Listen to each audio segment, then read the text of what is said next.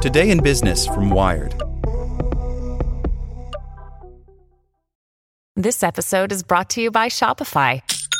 Forget the frustration of picking commerce platforms when you switch your business to Shopify, the global commerce platform that supercharges your selling wherever you sell. With Shopify, you'll harness the same intuitive features, trusted apps, and powerful analytics used by the world's leading brands. Sign up today for your $1 per month trial period at shopify.com slash tech, all lowercase. That's shopify.com slash tech. Millions of workers are training AI models for pennies. From the Philippines to Colombia, low paid workers label training data for AI models used by the likes of Amazon, Facebook, Google, and Microsoft. By Niamh Rowe. In 2016, Oscarina Fuentes got a tip from a friend that seemed too good to be true. Her life in Venezuela had become a struggle. Inflation had hit 800% under President Nicolas Maduro and the 26 year old Fuentes had no stable job and was balancing multiple side hustles to survive. Her friend told her about Appen, an Australian data services company that was looking for crowdsourced workers to tag training data for artificial intelligence algorithms.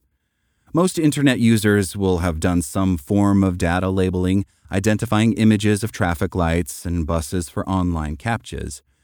But the algorithms powering new bots that can pass legal exams, create fantastical imagery in seconds, or remove harmful content on social media are trained on data sets, images, video, and text labeled by gig economy workers in some of the world's cheapest labor markets. Appen's clients have included Amazon, Facebook, Google, and Microsoft, and the company's 1 million contributors are just part of a vast, hidden industry. The global data collection and labeling market was valued at $2.22 billion in 2022 and is expected to grow to $17.1 billion in 2023, according to consulting firm Grandview Research. As Venezuela slid into an economic catastrophe, many college educated Venezuelans, like Fuentes and her friends, joined crowdsourcing platforms like Appen. For a while, it was a lifeline. Appen meant Fuentes could work from home at any hour of the day. But then the blackouts started, power cutting out for days on end. Left in the dark, Fuentes was unable to pick up tasks. I couldn't take it anymore, she says, speaking in Spanish. In Venezuela, you don't live, you survive. Fuentes and her family migrated to Colombia. Today, she shares an apartment with her mother, her grandmother, her uncles, and her dog in the Antioquia region. Appen is still her sole source of income. Pay ranges from 2.2 cents to 50 cents per task, Fuentes says. Typically, an hour and a half of work will bring in $1. When there are enough tasks to work a full week, she earns approximately $280 per month, almost meeting Colombia's minimum wage of $285. But filling out a week with tasks is rare, she says. Down days, which have become increasingly common, will bring in no more than $1 to $2. Fuentes works on a laptop from her bed, glued to her computer for over 18 hours a day to get the first pick of tasks that could arrive at any time. Given Appen's international clients, days begin when the tasks come out, which can mean 2 a.m. starts. It's a pattern that's being repeated across the developing world labeling hotspots in East Africa, Venezuela, India, the Philippines, and even refugee camps in Kenya and Lebanon's Shatila camps offer cheap labor.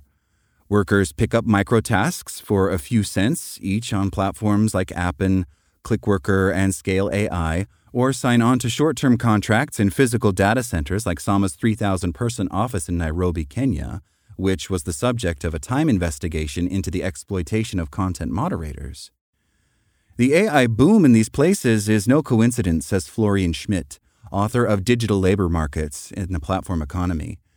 The industry can flexibly move to wherever the wages are lowest, he says, and can do it far quicker than, for example, textile manufacturers. Some experts see platforms like Appen as a new form of data colonialism, says Saiph Savage, director of the Civic AI Lab at Northwestern University. Workers in Latin America are labeling images, and those labeled images are going to feed into AI that will be used in the global north, she says. While it might be creating new types of jobs, it's not currently clear how fulfilling these types of jobs are for the workers in the region. Due to the ever moving goalposts of AI, workers are in a constant race against the technology, says Schmidt. One workforce is trained to three dimensionally place bounding boxes around cars very precisely, and suddenly it's about figuring out if a large language model has given an appropriate answer, he says, regarding the industry's shift from self driving cars to chatbots. Thus, niche labeling skills have a very short half life. From the client's perspective, the invisibility of the workers in microtasking is not a bug but a feature, says Schmidt. Economically, because the tasks are so small, it's more feasible to deal with contractors as a crowd instead of individuals. This creates an industry of irregular labor with no face to face resolution for disputes if, say, a client deems their answers inaccurate or wages are withheld. The workers Wired spoke to say it's not low fees, but the way platforms pay them that's the key issue. I don't like the uncertainty of not knowing when an assignment will come out, as it forces us to be near the computer all day long, says Fuentes, who would like to see an additional compensation for time spent waiting in front of her screen. Mutmain, 18, from Pakistan, who asked not to use his surname, echoes this. He says he joined Appen at 15, using a family member's ID, and works from 8 a.m. to 6 p.m. and another shift from 2 a.m. to 6 a.m. I need to stick to these platforms at all times so I don't lose work, he says, but he struggles to earn more than $50 a month. He is compensated only for time spent entering details on the platform, which underestimates his labor, he says. For instance, a social media related task may pay a dollar or two per hour, but the fee doesn't account for the additional necessary research time online, he says. One needs to work five or six hours to compensate what effectively amounts to an hour of real time work, all to earn $2, he says. In my point of view, it is digital slavery. An Appen spokesperson said the company is working to reduce the amount of time spent in search of tasks, but the platform must strike a careful balance between providing clients with quickly completed tasks and contributors with a consistent workflow. Fuentes is now on a Telegram group chat with other Venezuelan Appen workers where they crowdsource advice and vent grievances, their version of a Slack channel or water cooler chat substitute. After seven years of completing tasks on Appen, Fuentes says she and her colleagues would like to be considered employees of the tech companies that they train algorithms for. But in AI labeling's race to the bottom, years long contracts with benefits are not on the horizon. In the meantime, she would like to see the industry unionized. I would like them to consider us not just as work tools that can be thrown away when we are no longer useful, but as human beings that help them in their technological advancement, she says. Thanks for listening to Wired. I'm Zeke Robison, and for more stories just like this one, visit us at wired.com.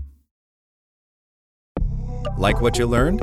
Subscribe everywhere you listen to podcasts and get more business news at wired.com/business.